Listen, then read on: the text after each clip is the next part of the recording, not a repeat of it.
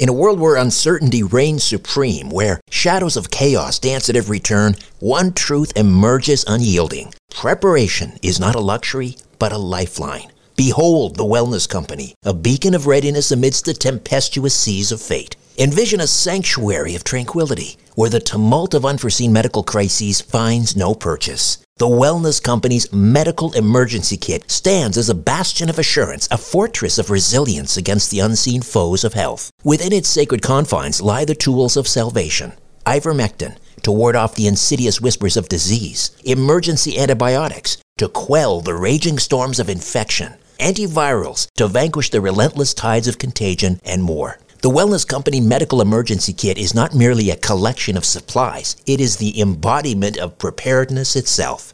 Crafted by the hands of esteemed healers led by luminaries such as Dr. Peter McCullough, Dr. James Thorp, Dr. Harvey Risch, and Dr. Drew Pinsky, this kit stands as the pinnacle of safety, the zenith of prevention. These truth seeking doctors have forged a testament to vigilance, a testament to the unwavering pursuit of well being. Embrace the certainty that comes from being armed against adversity. Embrace the Wellness Company, for in its embrace lies the promise of resilience, the promise of a brighter tomorrow amidst the chaos of today. Don't wait for the next crisis to strike. Visit twc.health forward slash and use promo code strange planet for an exclusive 10% discount. Prepare today and rest easy tomorrow.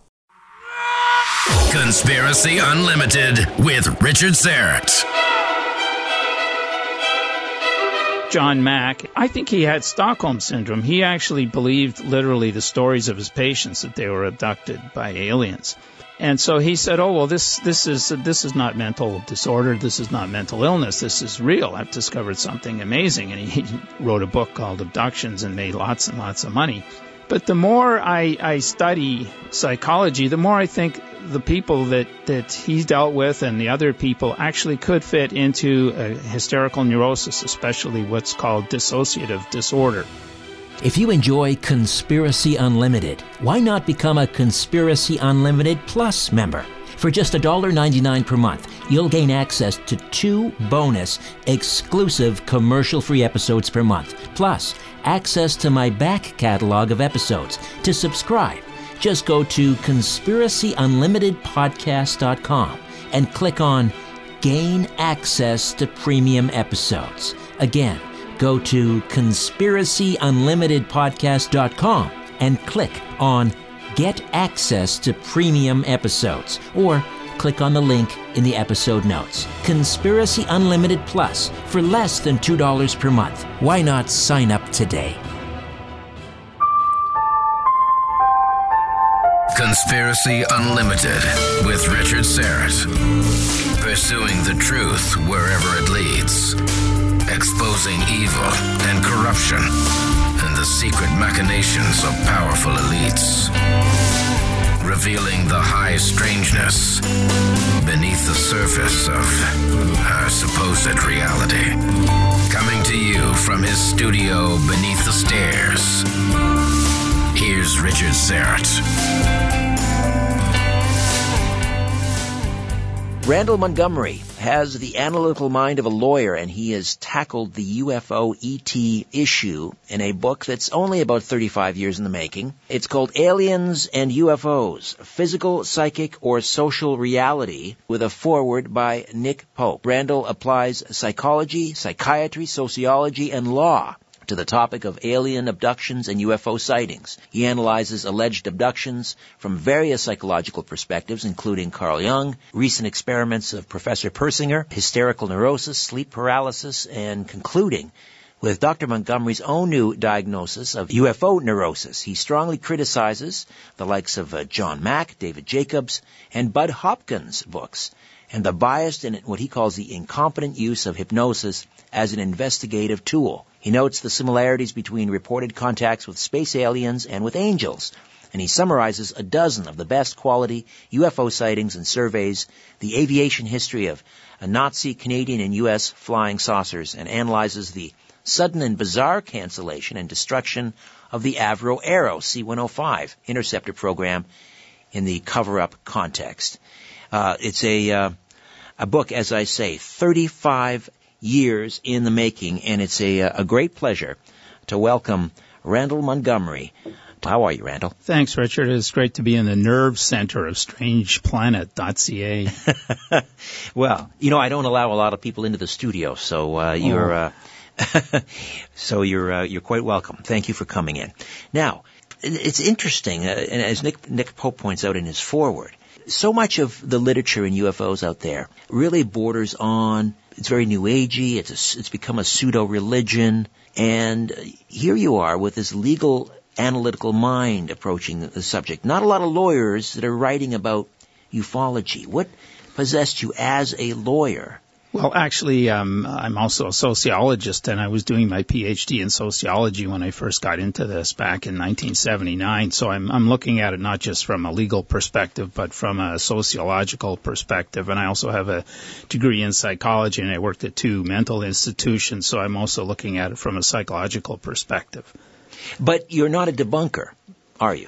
I wouldn't oh, call that's... you a debunker. a skeptic, a skeptic, but not a debunker you see, when it when it comes to alien abductions, I I just don't believe they exist, and I think this is a real shame for the people who are suffering because there are a lot of people out there who are traumatized and they've been led to believe that they have been abducted by space aliens. Right. And you mentioned the three authors in particular, the the uh, usual suspects. so in that in that sense, I'm a debunker. But when it comes to sightings of strange craft that can't be explained, I'm I'm um, I'm with Nick Pope.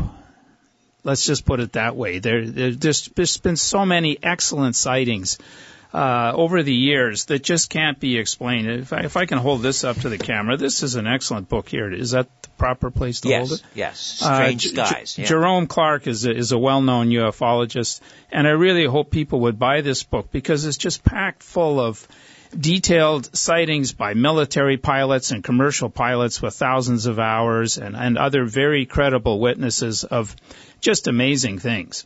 Well, and, and I, I think people like Richard Dolan, uh, he's done an exceptional job at uncovering, uh, you know, government documents mm-hmm. that show that, that governments around the world, particularly in the United States, uh, they're concerned about, you know, these incursions into airspace uh, you know, well documented encounters uh, with with fighter pilots and and, and so forth. Uh, but somewhere along the line, we, uh, you know, and the good people at MUFON who are still, you know, they're interested in just, you know, show me the facts, tell me what you saw. Yes. Somewhere along the lines, we we jumped, leapfrogged into, uh, okay, we don't know what these things are, but now all of a sudden, uh, we're being told that they are, uh, you know, we know exactly what star system they've come from. Uh, they're interacting with uh, with humans. They're here to save us from ourselves. They have the you know the the answers to cancer and global warming and it well, has also become... the negative stuff where they're supposedly interbreeding with us and trying to take over, and that there are uh, human alien clones running around. It's very dark. Right. Where did it go off the rails, though? I uh, think it started in 1961 with Fuller's book, The Interrupted Journey, with Betty and Barney Hill supposedly being abducted by aliens in a flying saucer, and well, I, their niece was just on the program. Um, um, is that right? Uh, yeah. I didn't realize that. But anyway, um, I think that's where it, it went off the rails. And I, I, I'm very opposed to this abduction stuff because it's detracted from the credibility of the disclosure movement. It's taken, um, it's made it very difficult for anyone to approach the topic from a scientific, objective viewpoint. Because now, as soon as you mention the topic, people roll their eyes unless they're, you know, in that camp of, of fanatical believers. So I think it's very hard to get governments to disclose the information they have about unidentified flying objects when so many people in ufology now are into this alien abduction thing. It makes us all look like quacks. Now, one of the things that you and Nick Pope share, also share in common is your belief that one of the best documented cases of an actual UFO sighting would be the Rendlesham Forest incident, uh, which happened over Christmas 1980. So 35, 30, almost 30, well, going on 36 years ago. Now, for those not familiar with the, the Rendlesham Forest incident, just give us a thumbnail sketch of what happened at this joint RAF U.S. Air Force base, Bentwaters, uh, in the and, south of and England. Woodbridges. Yes, Yeah. well, it was uh, December 26th. We call it Boxing Day for our American listeners, December 26th. And some strange lights were sighted. I'm going to try and make this very brief. Yeah. And uh, some people went out there, some U.S. Air Force security officers, to see what it was. And one of them, named Sergeant Jim Penniston, actually touched the object and he made drawings of it. And it was uh, kind of a triangular shaped thing that had kind of a mini pyramid on top. It was about three meters long, two meters wide, about two, two, two meters tall. And it, it, it rose up and took off. And uh, this was uh, also witnessed by uh, the other guys that were with them, and they all wrote reports within a week to Lieutenant Halt, Lieutenant Colonel Halt.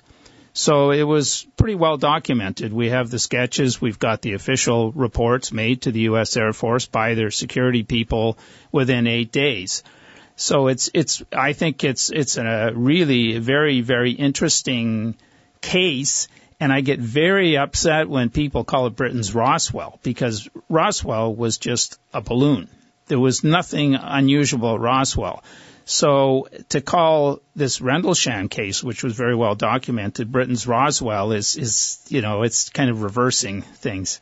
Interesting. Um, so you actually would put Rendlesham above Roswell in terms of. Uh, I would put Roswell in the toilet. Wow. I mean, there's just there's show me one square centimeter of an alien spacecraft from Roswell. I mean, people have been researching this for 68, 69 years. There's nothing there. It's it's very well. Here's a book by Karl Pflock, who is a former CIA agent, and he was an assistant deputy secretary of defense for the U.S. government. If anybody can write a book, it's him, and he ended up reversing his earlier opinions and concluding it really was just a Project Mogul balloon. And it was ultra top secret. It was uh, 1A because at the time it, it was measuring Russian, Soviet uh, mili- uh, nuclear tests. How, how is this going over? I hate the word community in terms of you know the UFO community, but and, and it's a it's a very dis, you know disparate group. You've got uh, all sorts of uh, shapes and sizes of people with who approach the topic differently. But when you when you're going after people like, well, not going after them, but you, you're you take umbrage with the likes of John Mack, the late John Mack, and Bud Hopkins, the late Bud Hopkins, and Dr. David Jacobs, and the whole alien abduction uh, phenomenon. How is this? I mean, are people being hostile to you? I, I haven't had any feedback, so I don't know. I'm expecting that, but uh, nobody's emailed me or contacted me to say uh, yay or nay. Right. But I'm guessing though that that um, the people at MUFON must love you because I sense their frustration with a large sector of this UFO community that ha- that that have moved it into this sort of new age kind of religious Yes. cult. Uh, and you're saying, hey, wait a minute, we have to we have to pull it back. And I know the people at Yes. MUFON really want to pull it back. Well, maybe I'll rejoin. I actually was a MUFON member back in 79 and 80 when I started this whole thing. Okay, we were talking about Roswell, and uh, you know, you, you again were taking exception to people referring to Rendlesham Forest UFO incident as Britain's Roswell. You're saying forget Roswell, Yes. and you're saying Far too much time spent on Roswell. There's there's so many better cases to investigate. all right. And uh, it's I just trying to revive a, a dead horse. Well, I, I mentioned uh, Jesse Marcel Sr., who who um, you know from the Army uh, air, airfield at Roswell brought home yes. uh, a, a, box uh, of artifacts from the debris field near Corona. And his son, Jesse Marcel Sr., or Jr. rather, Mm-hmm. the late Jesse Marcel Jr., recounts how this was all laid out on the kitchen floor Yes. on their home. yes. And he remembers, first of all, he talked about an I beam, seeing an I beam with a strange hieroglyph on it. But he also talked about this strange material. It was like a memory material, like a like a f- like a um, uh, a tinfoil. Yeah. But the difference is though, when you crumpled it up, Yes. it would it would bounce back into its original shape. Now we're Yes. talking 60 years Well, ago. yeah, in 70 years that, 70 years that ago. was considered amazing. But look, I hope this shows up on the camera. We got the same thing nowadays, which was available probably to the uh, U.S. military back in 1947 for a, a 1A classification, the same as the Manhattan Project. This Project Mogul had the same ranking as the Manhattan Project. And I crunch it up, and voila, regains its shape. More or less, yeah. That's I mean that's just a, that's the a bag of like uh, corn chips or something. Corn chips or something. Uh, okay, so you're saying that that was available yeah. 70 years ago? Well, yes. I mean, if you read the material. Um, it was balloon material. I mean, even Marcel's children back in the day when when Jesse Jr. was 11, he said there were three categories of debris: a thick foil-like metallic gray substance, a brittle brownish-black plastic-like material like bakelite, and there were fragments of what appeared to be I-beams, which actually they were just balsa wood strips that were not actually an I-beam. That was later recounted. They're just rectangular shape.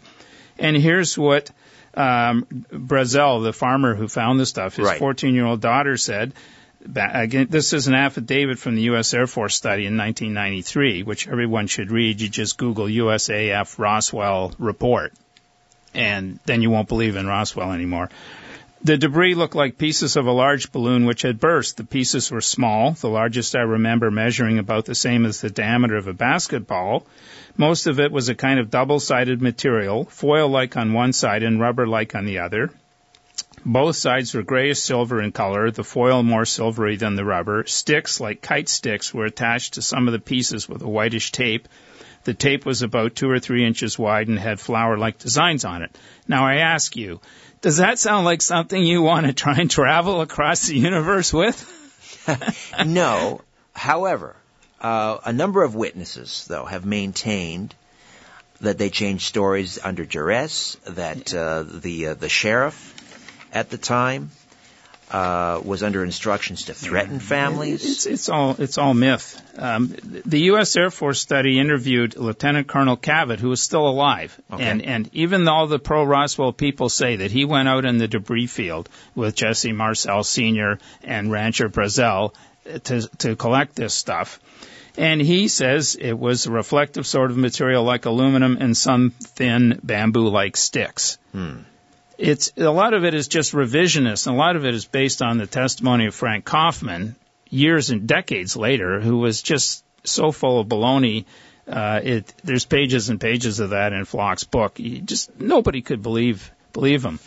And as a sociologist, it's it's interesting to trace how this myth arose. Right. Where did it Where did it start then? It started with two characters named Silas Newton and Leo GeBauer, who rented a lecture hall and charged money to give people the story of a crash flying saucer with, with alien corpses back well, in 1950. Well, their name their name pops up in another UFO incident. That would be in New Mexico, I believe, a year later, the Aztec UFO yes, incident, yes. which we discussed recently on the program. They all got kind of conflated together, these stories over the years. So first you had Newton and, and so-called Dr. G, his real name was Leo GeBauer, who were con artists. One of them was actually, or maybe both of them were actually um, uh, uh, arrested in 1952 for trying to sell a $4 piece of war surplus electronic equipment as an $800,000 oil finder device.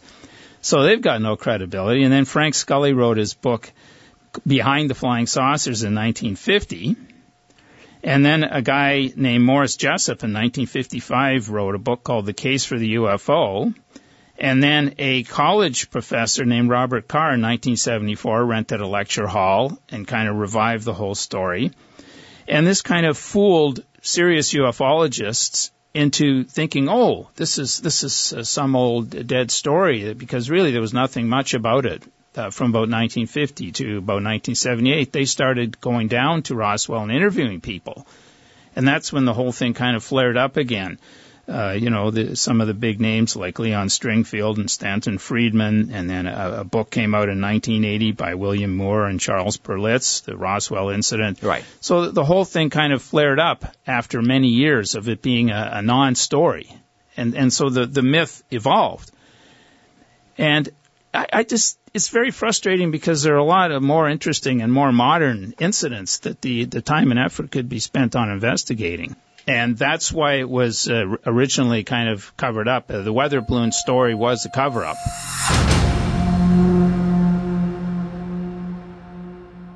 Reduce stress and enhance your immune system. ESS 60 from C60 Evo. C60 is the carbon 60 molecule known to deliver more than 172 times the power of vitamin C. 172 times. ESS 60 is the purest form of C60, a known antiviral, antibacterial, and anti inflammatory remedy that works. ESS 60 neutralizes free radicals from cell metabolization and external toxins to help minimize inflammation and maximize detoxification. Further, people report better sleep, more energy, and renewed mental clarity when they take our ESS 60 organic oil. To order your miracle molecule ESS 60, click on the C60 Evo link in the episode notes for this podcast or go to c60evo.com slash richard hyphen Syrett.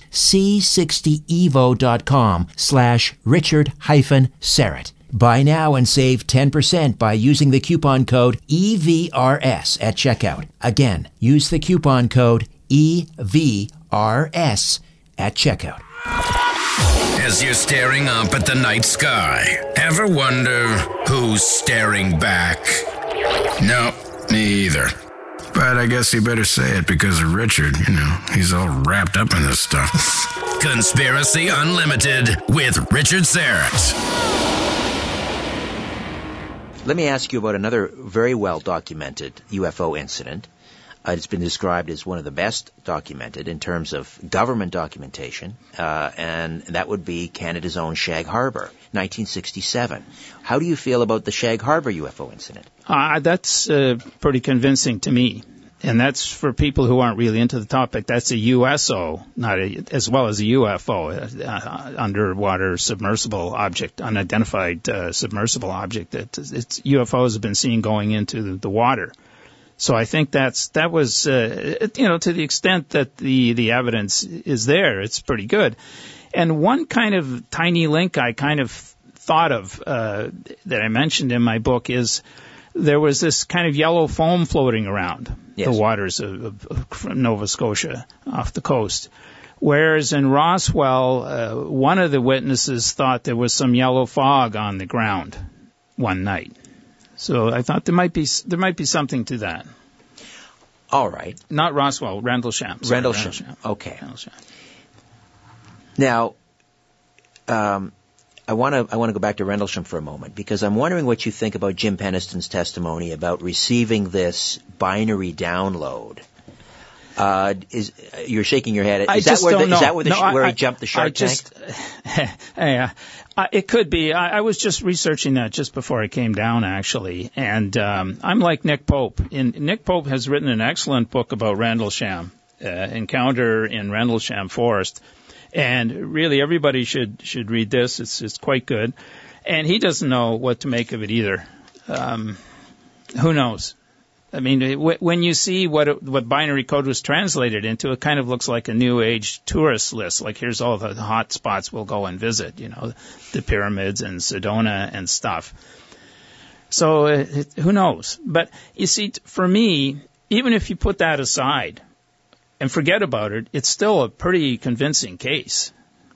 Right, right. And so you think the Aztec UFO incident and Roswell uh, are they being used perhaps by uh, some I don't know shadowy group in order to further discredit the UFO? No, I, I don't think or- so. It's, it's it's become an industry, and even the town of Roswell has an annual Sure. festival. It's become a big tourist thing, and it's it's become a, a meme in our society. It's it, the myth. You you repeat a story enough times, and people believe it's true.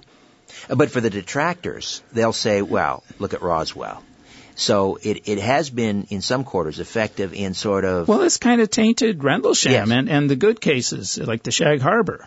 You know, people throw everything into one bucket, people who aren't into UFOs. So if, if they hear crazy stories about abductions and, and a, a mogul balloon crash at Roswell, uh, which is supposedly an alien flying saucer, when you can see photos of the wreckage, uh, maybe um, Albert could show the, the three photos of the balloon wreckage in General Ramey's office. I mean, it's obviously a balloon. And, and then to say, oh, well, they switched the photos and they switched the wreckage. I mean, you know, it just it kind of taints things. Like it's, it's I think it's a shame that, as you say, we've kind of gone off the rails at some point. What do you mean by UFO neurosis? Well, uh, I think there's two types. There's uh, cases where people have had their brain scrambled, to, to put it bluntly, by contact with strong electrical forces, getting hit by lightning, touching a Kugelblitz, that's floating ball lightning, uh, perhaps earth lights. Paul Devereaux has speculated there are things called earth lights. Perhaps a close encounter with an alien flying saucer. Perhaps electrical field, they touch it, it affects the mind. It's, you know, a strong electrical field.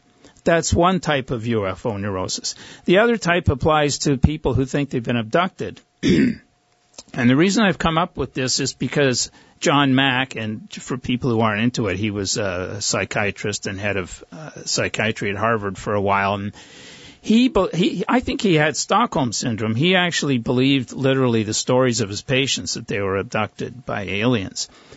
Um, and so he said, "Oh well, this this is this is not mental disorder. This is not mental illness. This is real. I've discovered something amazing." And he, wrote a book called Abductions and made lots and lots of money. And so I'm I'm saying, well, let's look at this from a psychological viewpoint, and if the existing diagnoses don't fit, let's call it UFO neurosis.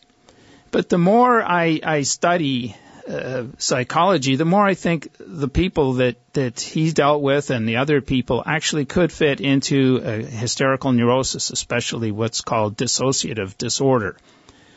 So it, it may or may not be necessary to come up with a new diagnosis. But if you uh, believe him and accept other people who say that these people don't fit the established categories of mental patients, there's something weird going on here, but they're not crazy I say let's have a new diagnosis for them, called it UFO encounter neurosis, to be more precise. Is it? Do you think there is any credence to the idea that the abduction uh, phenomena is has, in some instances, been created as a cover, sort of an intelligence cover story? Well, again, I have to give credit to uh, Professor Terry Matheson. He's retired now. He's a university, he was the University of Saskatchewan English professor who wrote this this superb book, Alien Abductions. I don't know whether I already showed it on the camera or not, but it's um, I've relied heavily on it for my book. I will say, once you read this book, you won't believe in abductions anymore. This is really an amazing book, and it's very, very readable. Um, so now I lost my train of thought. Well, that's no. We, well, let's, let's that's all right. We're, we're, we're covering a lot of here, but let's let's go back to again the abduction phenomena. So, I mean, do you think that that that that um, a certain percentage of these people are simply uh, making it up, or they are oh, fantasy no, no, now I remember the point. He um, came up with this idea, and and there's evidence to support this. That a lot of these people have been sexually abused, and the the screen memory is the alien abduction. The actual trauma was sexual abuse. And so they've, and this fits with the dissociative disorder. Interesting. Okay, this isn't something that I'm just making up. If you if you read about what what's involved with dissociative disorders, uh, people will hallucinate. false memories are created.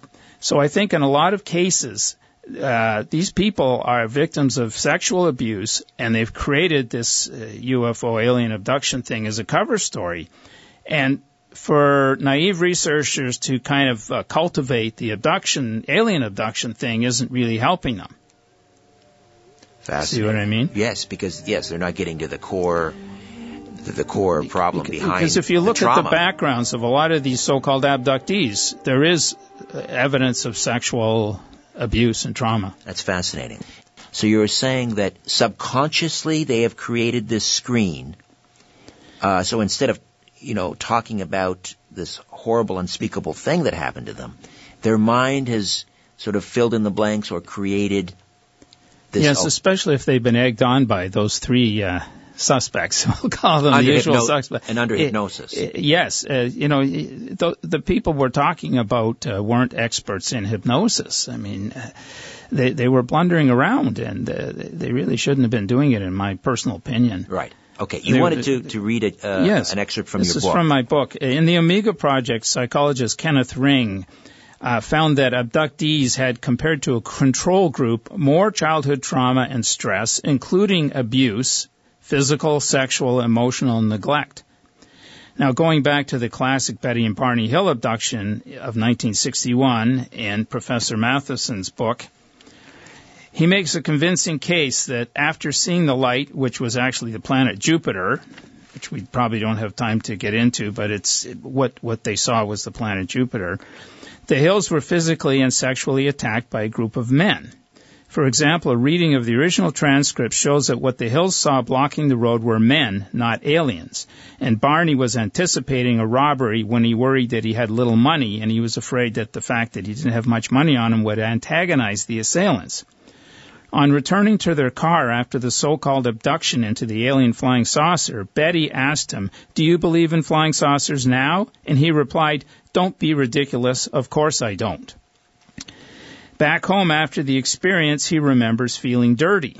According to one source, he, eventually Barney Hill revealed that a quote unquote sperm sample had been forcibly taken of him, but he didn't want this embarrassing information put in the interrupted journey by Fuller, the original edition. Right. Betty Hill claimed that a needle was inserted into her navel. Many other cases in the more recent literature by female abductees involved unwanted insertion of a penis or a tube into their vaginas with warnings to forget what had happened, and these sound like sexual abuse, especially in the case of younger females and possibly guilt-ridden, suppressed sexual fantasies by older females. With girls, in some cases, the event, so-called alien uh, abduction, occurred after they wandered away from their families at picnics or recreation sites into nearby woods, which are a typical place for rapists to lurk. According to two of the Tujunga Canyon contactees, known as Jan and Emily, they were sleeping in their car at the side of a road when approached by aliens. Now, it turns out that Jan had been repeatedly sexually molested by her stepfather since she was age seven. Thus, I believe that sometimes the alleged abduction by aliens was a cover story for a sex attack made up by the confused and traumatized victims. So it's it's not good for them to be kind of reinforcing this this um, alien abduction thing. Although I suppose eh, maybe maybe that is good for them just to leave it as an alien abduction thing if they're not traumatized by it. Because some people aren't. You were talking about the John Mack book. Tell us what you were telling me off the air. When I was writing the book, I contacted the publishers and they explicitly forbade me from quoting anything from John Mack's book Abductions, and they also said they had clear instructions from his estate, the surviving members of his family, that I was not to quote anything from the book. And copyright law does allow you to quote small segments for educational purposes, etc. Mm-hmm. But just to be sure, I contacted Bill Birnes, who's well known in the UFO community. He produced that TV series, and he's a U.S. lawyer, and he agreed with me. He said, "Well, that's that's nonsense. You should be able to quote from the book." But I just didn't want to risk a lawsuit or a legal action, so I had to paraphrase everything spend hours paraphrasing. I couldn't even quote what Mack had written in front of in his own book. So what what were they trying to hide? Why do you think they refused to give you permission to, to print direct quotes or direct excerpts from his book? Well, I don't know, but I'm surmising that it was because I was showing him up, as it were. I was saying, how can you, as a psychiatrist, not look more into the mental health aspects of these these poor people you're supposed to be treating? They came to you for help because they were traumatized, and you just do a Stockholm syndrome and, and buy into the literal truth of their stories. Now, we were talking about uh, UFO neuroses. What, what, I mean, what's the takeaway from, from this in terms of the, the, um, the UFO phenomenon? Let's leave aside the alien abduction phenomena for a moment. Uh, but, I mean, what is, what is the takeaway here from a sociological perspective? Well, they're not all, clearly, you don't believe they're all fabrications or frauds. There are some legitimate ones here. So what's the takeaway? I, I, it's so hard to simplify it down to to to one thing, Richard. Um, I, I, just I want people to be aware, uh, speaking as a sociologist now, of how powerful science fiction has been in our culture, going right back to the the 1890s with Jules Verne. Our culture is very, very steeped in science fiction. So, as actually Professor Matheson just mentioned when he called in, a lot of people uh, don't realize how much television, comic books, pulp magazines, radio shows, movies about aliens have affected them. So th- it's hard uh, to distinguish uh, for people uh, what's what's real and what they've picked up from science fiction, etc. Now, because there are credible cases, why not write a book focusing on the credible cases rather than say, well, but let's look at the, the ones that are not credible. And so, I mean, you're, one might perceive you as a debunker, but you're not. But the perception is there because you're, you're writing a whole book that seems to be dedicated to sort of deconstructing the, the whole UFO phenomena. Why not write about the credible cases? Uh, credible cases of abduction or oh, no, sightings? Of, of, of sightings. Oh, there's been lots of books. That's why I showed Strange Skies at the beginning of the show. I mean, right. this, this, is. This no, but for you personally, though. Well, I do summarize some of my favorite cases in my book. Right. The book covers many different things. It's not just about what we've mentioned Understood. in the show, and and so I have summarized some of my favorites, like the Captain Coyne incident of 1974, when the helicopter was interacted with the giant UFO, and that that that was not only observed by the four military guys in the helicopter, but a passing car with with two or three people in it saw the whole thing. So how can you say there's there's nothing there when you've got this kind of uh, evidence? Uh, how much credence do you give to the idea that virtually all of these UFO sightings, the credible ones included, uh, what we're talking about here is simply, not simply, but is, can be boiled down to advanced military uh, Ex- aircraft. Excellent point. I'm glad we managed to fit that in. I think that from about 1990 on, that's what you're seeing. Uh, you know, they used to say 10% of cases were unexplained. And now I think because of the advanced U.S. aircraft, it's it's it's like a, uh, insignificant percentage. There's there's so many amazing U.S. aircraft flying around since roughly 1990. The U.S. has had UFOs, I mean, flying saucers and drones since 1980. So uh, mostly what people are seeing now are, I think, the advanced U.S. aircraft. So I'm saying let's not waste our time rushing around, uh, you know, trying to check out every new sighting because the chances are it, it can be explained prosaically or by advanced U.S. aircraft. Let's let's focus on the earlier cases and try and build a science out of this.